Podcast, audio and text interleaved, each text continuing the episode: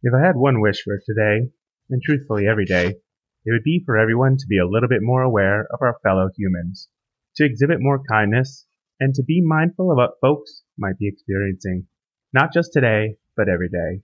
We never know what burdens others carry. Hi, I'm Jason Ramsden, and I believe we can all work on leading a more positive and intentional life. And this show details my journey by sharing my learning, stories, and conversations with guests. If you want to lead a more intentional life focused on being the best you possible, please subscribe today. Now, let's get into today's episode. Hello, friends. You might be wondering, hey, where's the Hello Positivity Posse greeting? Well, today I thought I'd take a little bit of a different turn with this episode in particular, because when it drops, it'll mark the twentieth anniversary of nine eleven. Now, regardless of where you live around the world, whether it's here in the U S or elsewhere, no doubt there'll be news about the twentieth anniversary of nine eleven, wherever you may be. Today's episode might be a little bit shorter and a little bit different than what you've come to expect from the show. But I thought it was apropos to honor those lost rather than try and spread some positivity on a day when it really isn't about being positive. It's about being mindful, and that's an important part of life as well.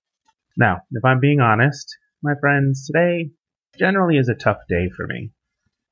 On this day, back in two thousand one, I was working at Sacred Heart School in Greenwich, Connecticut. My days of living and working in New York City had passed, and my wife Colleen and I were raising our two young children, at the time three and one, in Brewster, New York. While we were no longer living and working in the city, we had strong ties there. I attended Xavier High School and had worked there after college. My wife had attended Fordham University in the Bronx, and she and I had both attended Fordham Graduate School at Lincoln Center in New York City. It's actually where we met. On this day, working in the suburbs of New York City, we both had many children whose parents worked in the city. To say nine eleven was a tough day for the children and families in our schools in which we worked, well, that'd be an understatement. While I did not know well anyone lost that day, I did lose ten of my Xavier brothers on nine eleven, with several personal connections.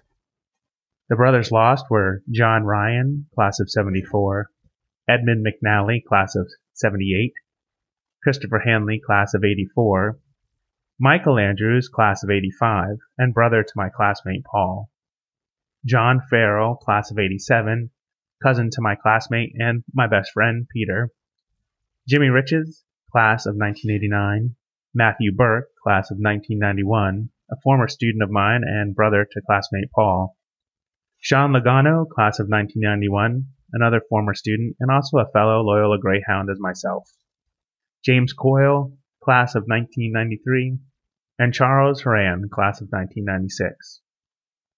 I also lost a classmate from Loyola College, Mister Eric Steen. If I had one wish for today, and truthfully every day, it would be for everyone to be a little bit more aware of our fellow humans, to exhibit more kindness, and to be mindful of what folks might be experiencing. Not just today because it's the twentieth anniversary of nine eleven, but every single day. We never know what burdens others carry. We never know what struggles lie within. The title of today's episode is Never Forget, Everyone Needs a Little Sunshine. So I'd add that if you take a moment, remember, smiles are like rays of sunshine.